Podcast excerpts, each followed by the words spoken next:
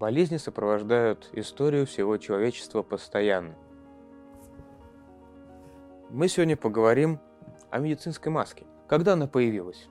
Какая была первая? Как это ни странно, первые маски относятся к 16 веку, когда в Италии бушевала чума. И вот эта маска чумного доктора, на самом деле первая, которая защищала их от распространения вируса. Хотя это тоже довольно спорное. Там находились травы, которые придавали очень приятный запах, чтобы не чувствовать запах трупов, которые валялись в Италии. К тому же главным их оружием докторов и главным инструментом была трость, которой они смотрели, жив ли человек или нет. Только в 1897 году одновременно, независимо друг от друга, два врача придумали некое похожее современное на медицинскую маску. Один был Поль Бержер француз, который создал маску из четырех лоскутков кисеи, при том, что он был очень бородатый человек.